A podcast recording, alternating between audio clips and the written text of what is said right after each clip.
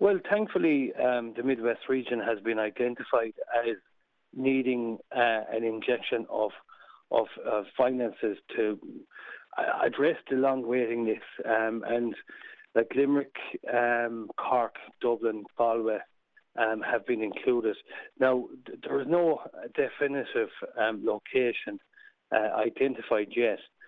So, um, you know, I, have met with nurses um, based in Ennis General Hospital. They're highly qualified.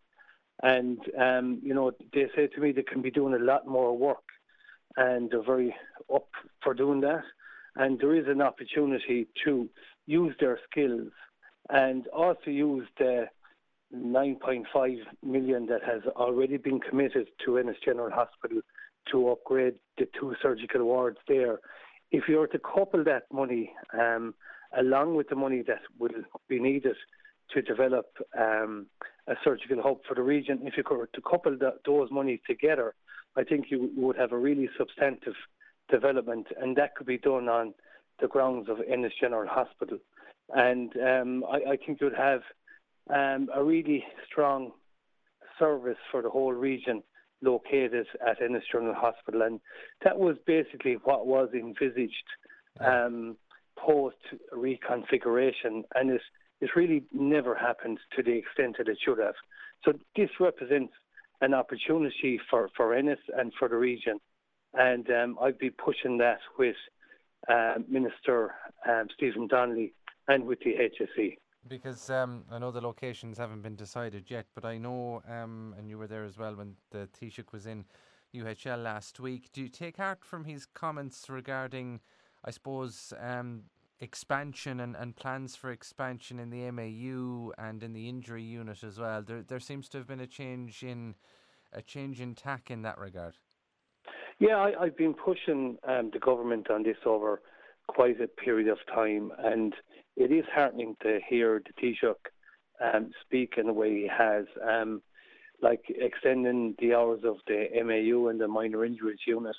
Um, you know, would be a positive step, and he's also talking about extending the capacity of of, of Ennis and indeed of other Model 2 hospitals in the region. Because I think that's the big thing, because we all know about day surgeries this week, unfortunately, for a few days cancelled again. That, okay, you can have those MAU systems in place and the ambulance protocol, but unless the capacity and the staffing is there, it, it's just going to rob Peter to pay Paul. Absolutely. You, you, need, you need the investment and you need to um, finance, you put in the resources to make it happen. Um, I understand that the Taoiseach uh, will will meet with the new uh, CEO of, of the HSE, Bernard Gloster, um, uh, to discuss all these issues. Um, he's met with all the Oireachtas members in the region.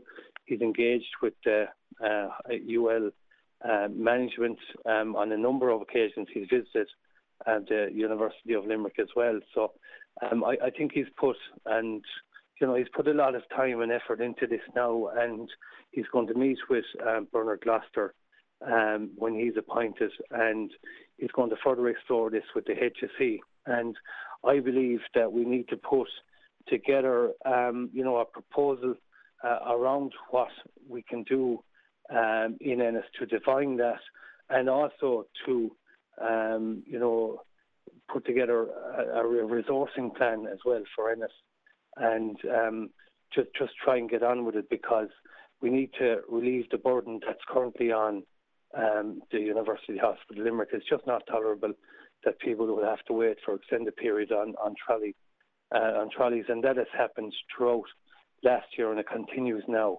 And so we need to maximise the, the, the use of our Model Two hospitals um, to uh, to make sure that they play their role in reducing um, the waiting periods that people have to wait on trolleys uh, in Limerick.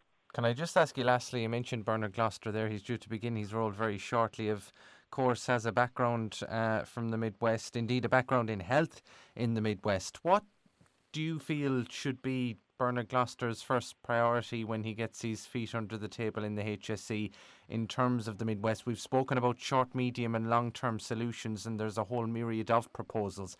But what needs to be his first port of call, in your, your view? Yeah, well, just in terms of the, the Midwest, uh, like this, this whole area would be well known to, to Bernard Gloster. He indeed was um, a really senior person within the HSE, within the region. He'd know uh, the University Hospital Limerick um, very well. Um, I, I, think that needs to be the priority um, to sort out the overcrowding situation at the hospital, and by using our uh, Model 2 hospitals in, in, in, a better way. And I think we need the resources, we need the staffing um, to ensure that that happens.